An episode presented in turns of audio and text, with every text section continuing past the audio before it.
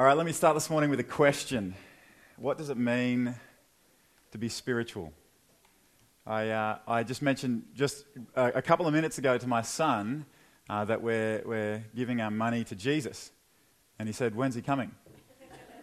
I said, Well, it's not, we can talk about this later, right? It's, it's, this is a long conversation, but, but uh, it just it reminded me, even now, about this reality that we live inside of, um, this spiritual reality that we live within, that we walk out as physical beings. Uh, and uh, the, the question that we want to look at this morning is what does it mean to be spiritual? Um, we might, you might have an, images that come into your head when you think about this, right? You might have pictures. Like most of us do, you ask a question and it evokes an image, uh, something that comes to your mind. You might, you might have an image of uh, the picture of self sacrifice. You know, the man who uh, risks his safety, his own good, uh, for the benefit of someone else. a self sacrificial moment. Um, you might have the picture of uh, a picture of generosity. Uh, you know, someone who gives uh, all of themselves away, gives their money away, gives their time away, uh, you know, gives of themselves, loses themselves to give for the good of others. You might have, um, when, you, when you ask the question, what does it mean to be spiritual, you might have the picture of spiritual gifts like we've been talking about, right? So, so you, you, might, you might see a church leader or someone, you know, a community group leader, someone that you look to and you go, well, I think that's what it means to be spiritual, right? You might see that image in your head, so, someone with uh, great wisdom or great knowledge uh, or great faith, you know, someone who's got this incredible faith and you think, what does it mean to be spiritual? Well, that person is a picture for me of what it means to be spiritual. But when you think about it, we've all heard stories of people who've, who've seemingly done the right thing, but they've had the wrong motives, right? So all of a sudden, it, it throws a little, bit of a, a little bit of a question on behavior, on people that might act in the right way. They might have been doing the right things, they might have been sacrificing something great, and they might have been generous, they might have been uh, walking in spiritual gifts, they might have been you know, abundant in spiritual gifts, but um, it comes to the surface that their motives were wrong, right? And, and there was a perversion underneath. And all of a sudden, the, the image is distorted. And you go, well, actually, what does it mean? Because I, I thought that they were the picture of what it means to be spiritual, when really they were, their motives were impure and they were corrupt and they were, they were using people.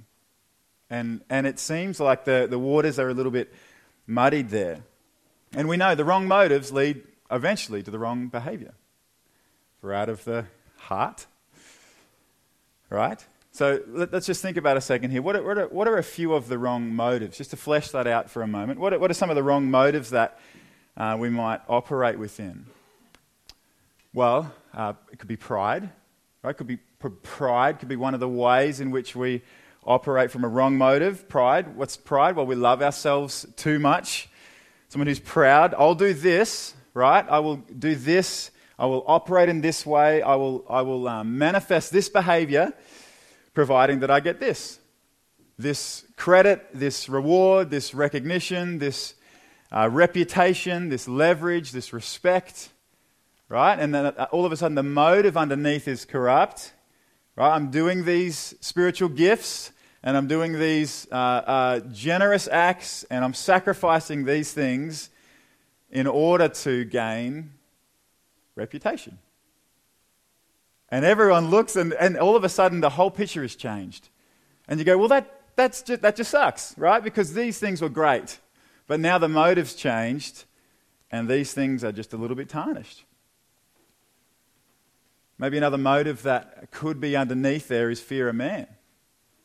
We love others too much, right? It's, and and in, a, in a way, it's really just another form of pride because you're ultimately thinking about yourself in the way that others think about you, right? It's a bit of a, it's a, bit of a twisted uh, a form of pride.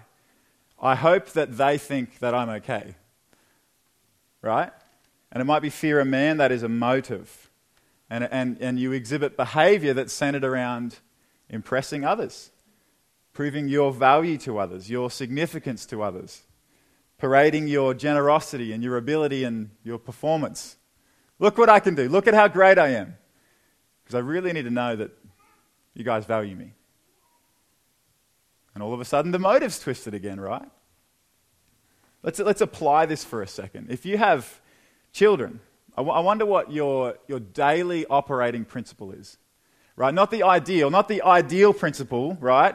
Your, the ideal principle is raising children to love Christ, right? To follow Christ, to be passionately pursuing Christ through all of their lives. But I wonder what your daily operating principle is, the default. You know, it seems like, and this might just be me, but it seems like sometimes the maxim, the maxim for parenting is raising children to do what they're told. Right? And all the parents can't laugh because it stings them a little bit, but then they sort of want to laugh because they recognize how they did that yesterday, but then they get stung again, right? And that seems like that's what we do. Think about the words that we use. Just do it. I don't want to hear another word. Do as you are told. What are we gunning for? Obedience? Right behavior? What does that sound like? Isn't that a little, isn't, what does that sound like? Isn't that familiar in the New Testament? Who are those people again? The Pharisees, right? Right behavior, raising children to do what they're told since 200 BC. I don't know, I don't, I don't remember the timeline, but Anyway, that's, that's a joke. That's fine. All right, think, think about uh, if you don't have kids, you might have friends, or if, think about if you have any form of relationship whatsoever, right? So that's everyone, um, because everyone was born. Think about the standard of relationships. How do you encourage one another? How do we move towards each other? How do we encourage one another? Or how do we judge one another? Right? In any way, when we think about the way that we relate together, isn't so much of it based around behavior? Right? Now, I'm not saying that we disregard behavior. I'm just pressing in a little bit here. Oh man, you've been man, you've been really sacrificing a lot lately. Well done. Man, that's great. Like I'm I'm re- I'm stoked. That's that's incredible. Without without at all questioning the motives. Or on the other side, man, you have been you've been messing up all over the place. You're an idiot. You need to get your life together. Without at all questioning the motives, right? We just look at behavior. And the behavior isn't the point, right? Obedience isn't the point. Sacrifice isn't the point. In our pride, we make service about us, when in fact it's about God.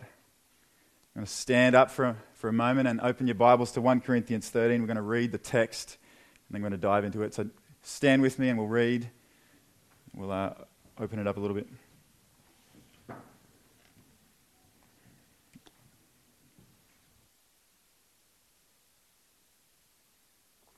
One Corinthians thirteen verses one to three.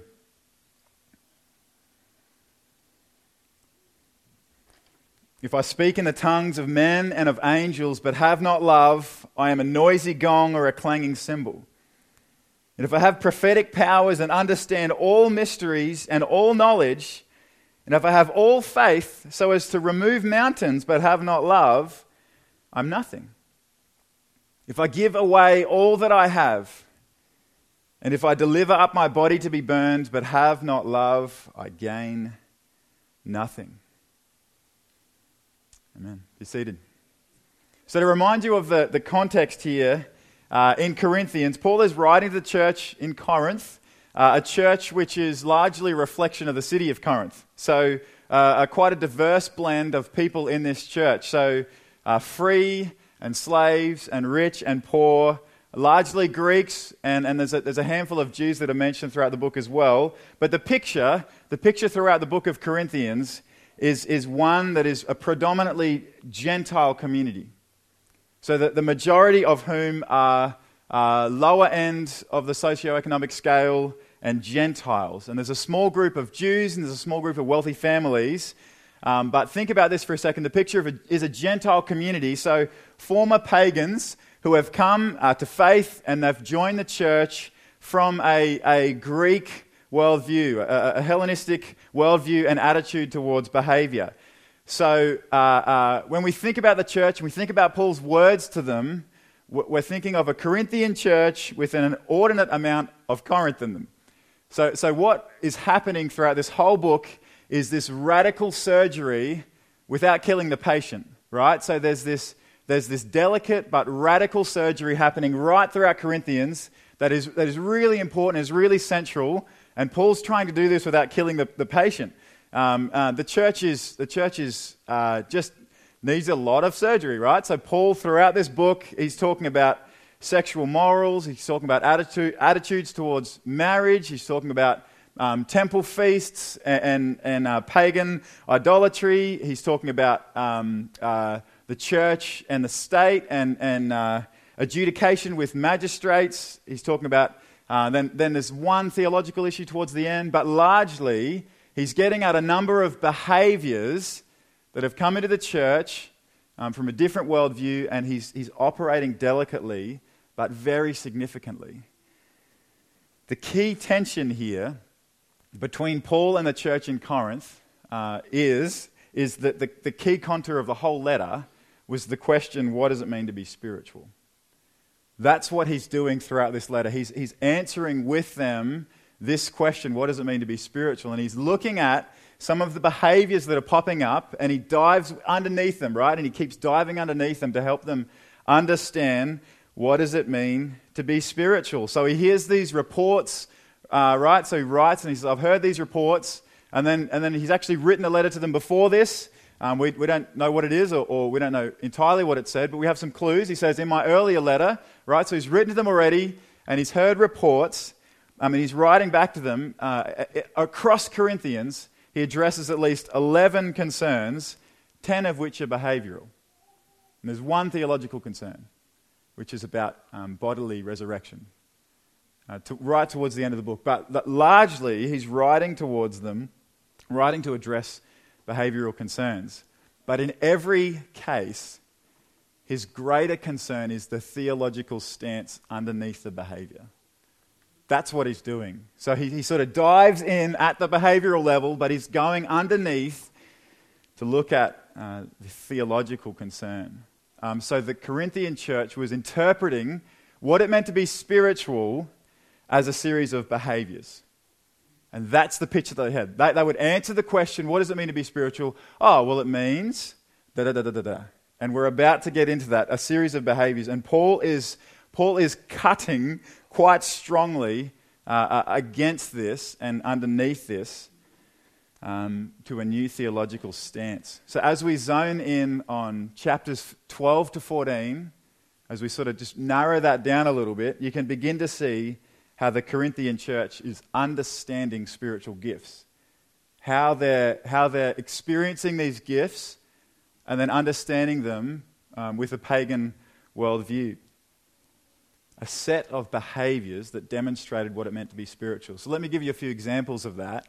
Um, for them, speaking in tongues or, or uh, glossolalia, uh, the, the Greek word, was for them the evidence that they had already assumed the spiritual existence of angels. Right? So when Paul says, if I speak in the tongues of men or angels, he's getting at an understanding that they had of what it meant to be spiritual. Well, when we speak in tongues, it's like we're experiencing this new supernatural reality. It's like we're assuming the existence of angels. And Paul isn't really looking at the behavior, he's actually looking underneath that. And now think about wisdom and knowledge, and we're about to dive into these a little bit more deeply, but I'm just giving you an overview, along with their interest in wisdom and knowledge, right? Both of these gifts had become their special possessions by means of the Spirit. They, they, uh, they envision themselves as spiritually endowed, right? Uh, we have wisdom and knowledge. Think about where Paul uses these words. The, the, the, the spaces throughout Corinthians where Paul uses wisdom and knowledge is uh, in the context of behavioral aberrations, where, where they are acting way out of character, and Paul is sharply correcting them you think that you're wise? Why the heck is this going on, right? Like he, he says that throughout the book. You think that you have knowledge? What is this? And he, looks at what they're doing as a church. So, Paul, in, in this little uh, scene here in, in 1 Corinthians 13, as he's been doing the entire letter, is looking to really sharply correct the Corinthian understanding of what it means to be spiritual. And in this case, uh, today, with reference to the spiritual gifts.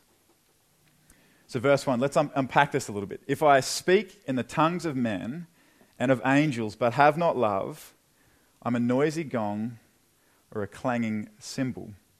So, again, the Corinthian church is saying, that's a hint.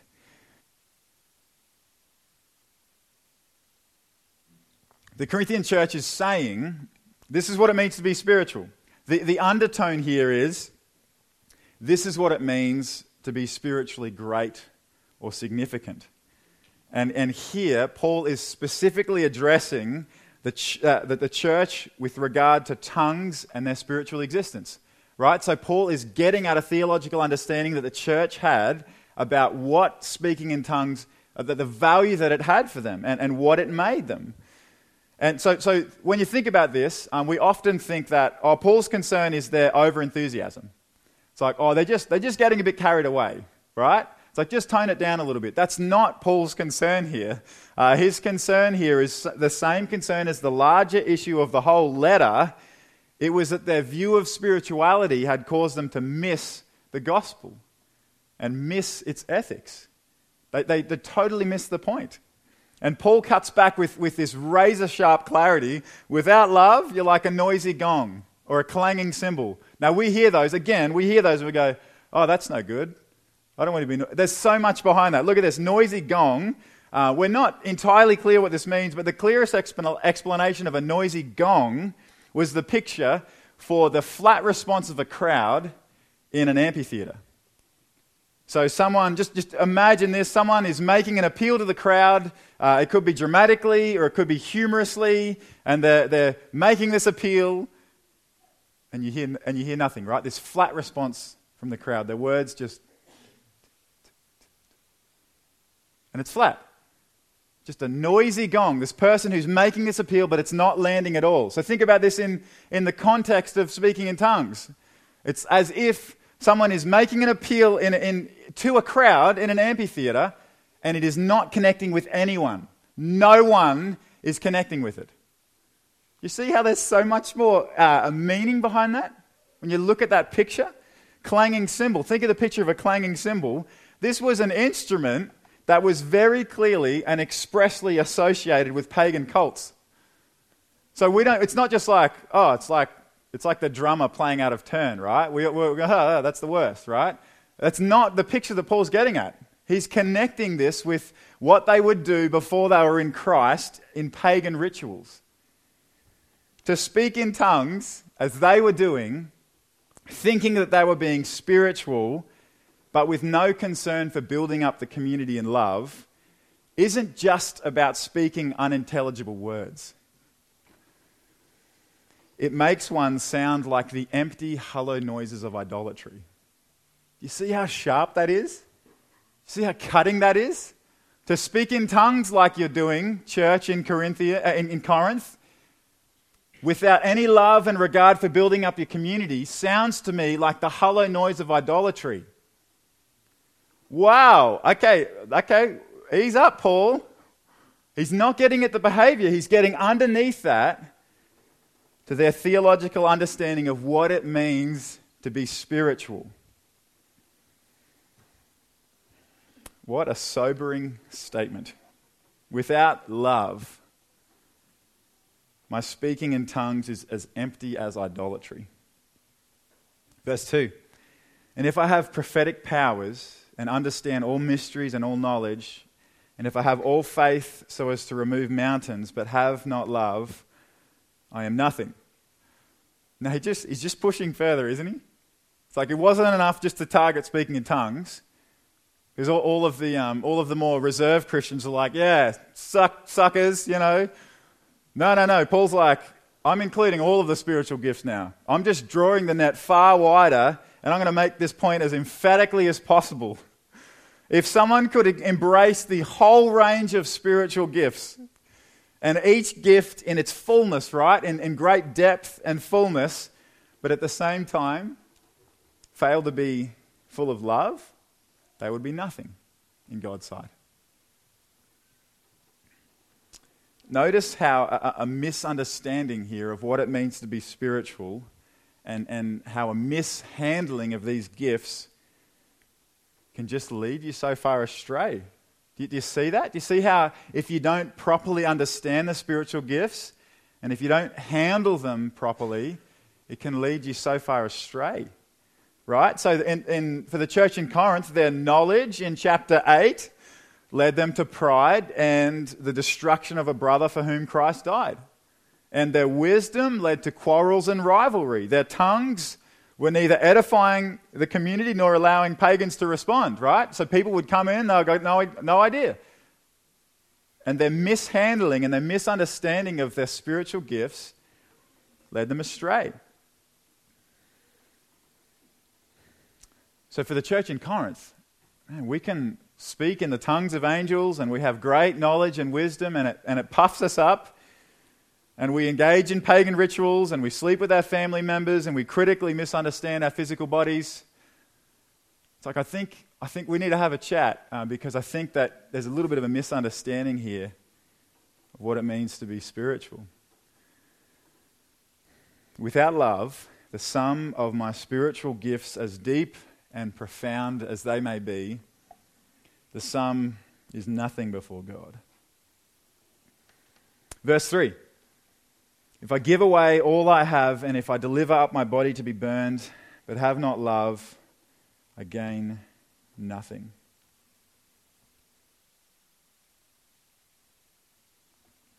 Now, notice um, the difference here, right? What's the difference between verse 3 and, and verse 1 and 2? He's not talking about spiritual gifts anymore, is he? He's stepped beyond the scope of um, spiritual gifts and he's delivering, this is where he's delivering a theological reality, right? So he's, he's started with one gift and then he's addressed more broadly, and now he's stepping beyond the spiritual gifts um, to, to look at a theological reality that, that just cuts across their understanding. And, and what um, Paul's doing here in verse 3 is there's a reflection of his own ministry, referring to the bodily sufferings through which he boasts. So if, you, if you've got a Bible, um, digitally or in paper, you'll see a manuscript var- variation. If I deliver up my body to be burned, can also read, deliver up my body to death that I may boast. Right? So there's, some, there's variation in the manuscript there. But either way, the, the, the scripture here is Paul reflecting on his own ministry, reflecting on um, that I may boast in my weakness, right? He talks all throughout Corinthians about um, the, the, suffering that he's experienced and, and the way that he boasts in his weakness. And he's saying, even the moments when I'm boasting in my weakness and crying for God's strength, even the greatest moments of self sacrifice I've experienced in my ministry without love, it profit me nothing. So, this is this intensely personal reflection on his own ministry to help the church understand how significant this is. It isn't just speaking in tongues that requires love, it isn't just even the spiritual gifts, but rather the entire life of the Christian that depends on love to have any genuine transformational effect or gain. If my activity or, or, my behavior isn't a true reflection of God's love, then at the end of the day, I gain nothing. But, but when my love, and in turn my activity, comes from the reality of me being loved by God, I gain everything. So, so the, the big question for us, reflecting on these three verses, is what does it mean to be spiritual? Well, to receive God's love, and through that, to love others. So let, let, me begin to apply this a little bit. Should you resolve, after hearing this, you hear me say what I've just said, should you resolve, well, Matt, I don't really feel like I love others, so I think I might need to step down from uh, leading a community group or, or serving on a Sunday morning ministry team, or I don't think I can give financially anymore. I don't think I can even have a loving conversation with anyone at the moment because I only really love myself, so I don't think I'll talk to anyone either. Like, if that's what you resolve, right, is that because I don't feel like I love others, I better not do anything. My response would not be, well, you're right.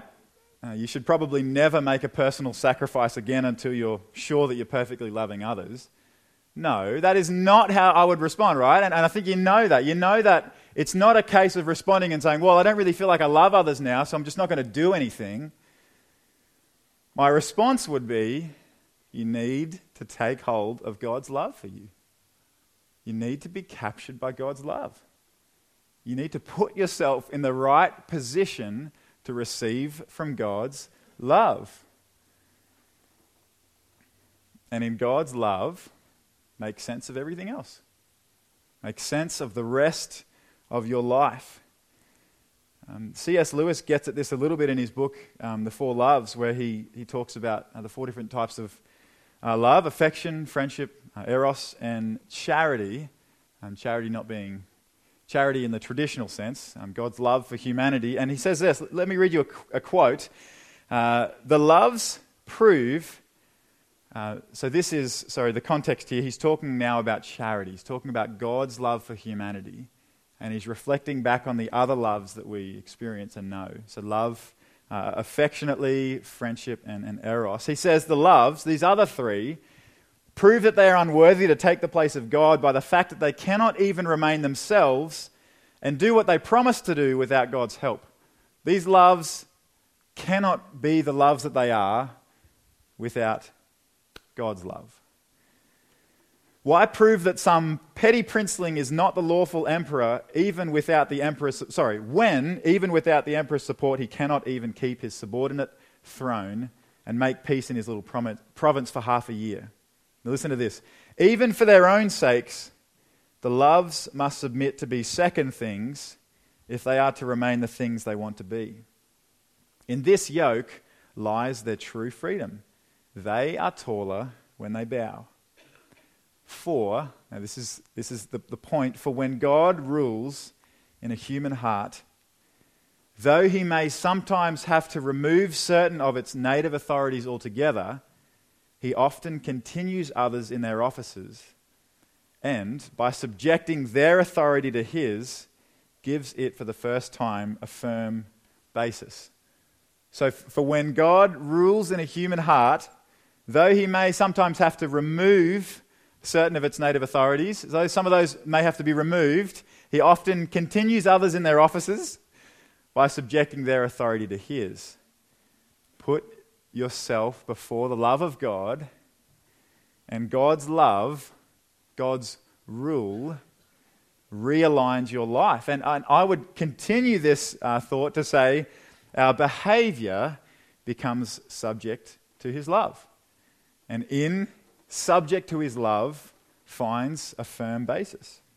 Listen to, uh, listen to how Paul talks about this in, in the next letter, in 2 Corinthians 5. He says, If we're beside ourselves, it is for God. If we are in our right mind, it is for you. Now, listen to the way that Paul reflects on this. For the love of Christ controls us. Right? You see how that realigns uh, Paul's ministry and the way that he orientates himself towards the church here. The love of Christ controls us because we've concluded this that one has died for all, therefore all have died. And he died for all that those who live might no longer live for themselves, but for him who for their sake died and was raised. He's saying, Do you see how this works? When you really get a, a picture of God's love, it controls you, it takes over your life, it realigns your behavior. So, what you don't need is to just fix your behavior. You need to put yourself before the love of God. You need to position yourself to receive God's love. It, it governs us. So, what is Christ's love like? Well, Christ's love was to actively seek the benefit of someone else. For, for, for Paul, if you think about Paul's understanding of the love of Christ, um, think of the picture that he gives us in Romans 5. This is a, a beautiful, rich picture, and this is the picture that I want us to meditate on. For while we were still weak, at the right time, Christ died for the ungodly. Though perhaps for a good person one would dare even to die. Sorry. For one will scarcely die for a righteous person, though perhaps for a good person one would dare even to die. But God shows his love for us, right? God reveals his love for us. We see a picture of God's love for us in that while we were still sinners, Christ died for us. You see what's happening here? See the picture of Christ's love? Dying, death, death on a cross. And I heard recently, I don't remember where, but I heard recently that uh, the love we have for our worst enemy is the love that we show for God. You see how it begins to make itself manifest here? To have love, therefore, to have love, like Paul's talking about in 1 Corinthians 13, to have, if I have not love, well, to have love, therefore, means to be toward and for others the way that God in Christ has been towards us. Do you see the picture? That, the, the, the way that Christ has been towards us? The, like the way, the depth and the significance of the way that Christ was towards us in Romans 5. God shows his love for us in that while we were still sinners, Christ died for us. So for us to love others means to, to, to be like that, means to be toward others the same way that God has been towards us. You see how significant that is? It's not necessarily love to love your friends, right? It's talked about elsewhere. It's love to love your enemies, to love the parts of people that it's really difficult to love, uh, to move towards those people that it's just really hard to love them right now. And this is what you see at the heart of every ethical instruction, right? In Christ's uh, um, teaching and, and, ministry and in uh, the letters of the New Testament, it's about what is in our hearts. It's about our love. The music team can come up now. Um, if you were to sum up these three verses in, in, in short, you'd, you'd say it's about love, wouldn't you? Right? Now, now think about this for a second. Paul is referring, like the, the, the verses here and, and, the chapter preceding and, and the chapter moving forward uh, are talking about spiritual gifts. But if you were to sum up um, Paul's sharp comments toward them, right? So after this, um, verse 4, 1 Corinthians 13, verse 4 and onward, it's really sweet because Paul gives you a picture of love. He gives you a picture of what love is like. But to, to set the scene, to start off this chapter, he cuts right in, right? And I get the honor of doing that work as well. He cuts in and he says, It's not the point. Your spiritual gifts are not the point. Your love is the point. And what he's saying, let, let me summarize it in this true love to God and man is a caring disposition towards others that grows from sincere devotion to God. Right? True love is a, a caring, self sacrificial disposition towards others. That is still there, but that grows out of a sincere devotion to God. And Paul is saying that is preferable to all gifts and sacrifice. I don't care about your sacrifice, it means nothing to me. Keep your money, keep your sacrifice, keep your good works. It means nothing if it is not compelled by love. Do you see this in, in Paul's uh, correcting thoughts otherwise? For God loves a cheerful giver, right? The cheer is the thing that he wants. The love is what he's gunning for. So let's receive love today. We're going to receive love as we as we um, we turn to think about communion. What's communion? Uh, communion is uh, do this in remembrance of me. Communion is the, the breaking of bread and, and, and the, the taking of bread and the, the drinking of uh, drink to look back to the sacrifice of Christ. And what are we looking at? What are we looking at as we look back to the sacrifice of Christ? Well, we're looking at the picture of love, aren't we? We're looking at the picture of a, a bloodied, beaten, broken Savior uh, that was crucified on a cross.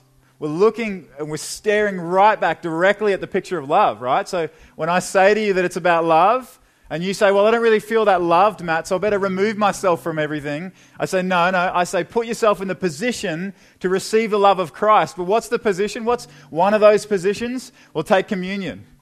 Put yourself in the position to receive the love of God and to be transformed by it. That's communion. That's Christian fellowship. That is praise. That is prayer. That is crying out to God. I don't see it, but help me to see. Put yourself underneath the fountain of God's love towards you. Right? Underneath the blood of Christ that pours out in his broken body and receive his love. That is what transforms you. That is what renews your heart. And that's, that's what we want to do here. If we can have um, some of the uh, leaders of the church come up and, and bring uh, the elements up, what we're doing here is we take communion is we're looking back to the sacrifice of Christ, and, and two things are happening for us. We're sobered, right? We recognize the, the impurity of our hearts and our sinfulness and our rebellion, and we long to be washed clean. And, and we long for, for Christ's perfect sacrifice to wash us clean right? His body that was broken for us to make us whole, and his blood that was spilled to wash us clean. We long to be whole and we long to be clean.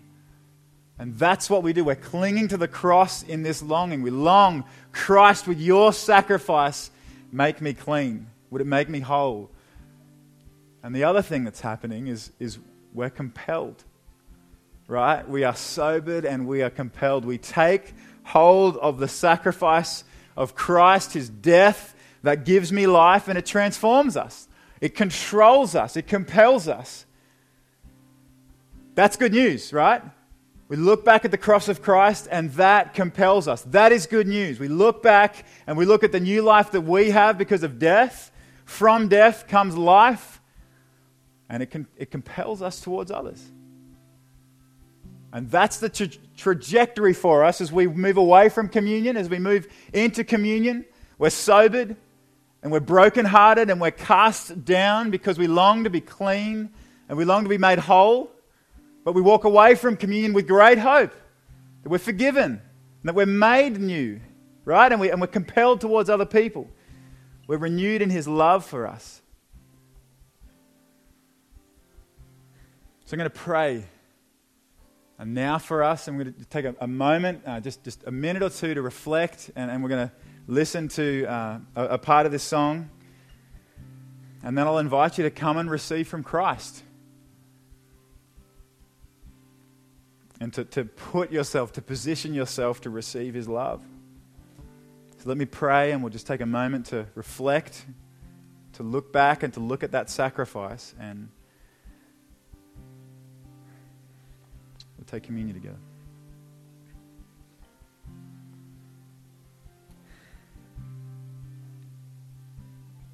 Jesus, would you, uh, by the power of your Holy Spirit, would you cut across um, the parts of our heart and, and, the parts of our faith and the things that we believe, uh, those parts that tell us that um, our spirituality is, is about, our, about our behavior and about our, our great sacrifices and our generosity and about these great gifts that we have. Would you cut across those um, with a, a, clear reminder that um, that's not it, that those are insufficient, that those are in and of themselves, without love, they amount to nothing. Would you convict us where, where we've walked out uh, that reality, where we've walked out the reality that um, I just need to be obedient. Or even, even in, our, in our pride, where we walk out our spiritual gifts because we want people to make we want people to think more of us. Would you, uh, would you work in our hearts by your Holy Spirit to convict that. And, and as we look back at Christ now and his sacrifice, would you take hold of us with your love? Would you renew us in the spiritual a reality that to be spiritual means to be loved by God and to take that love towards others.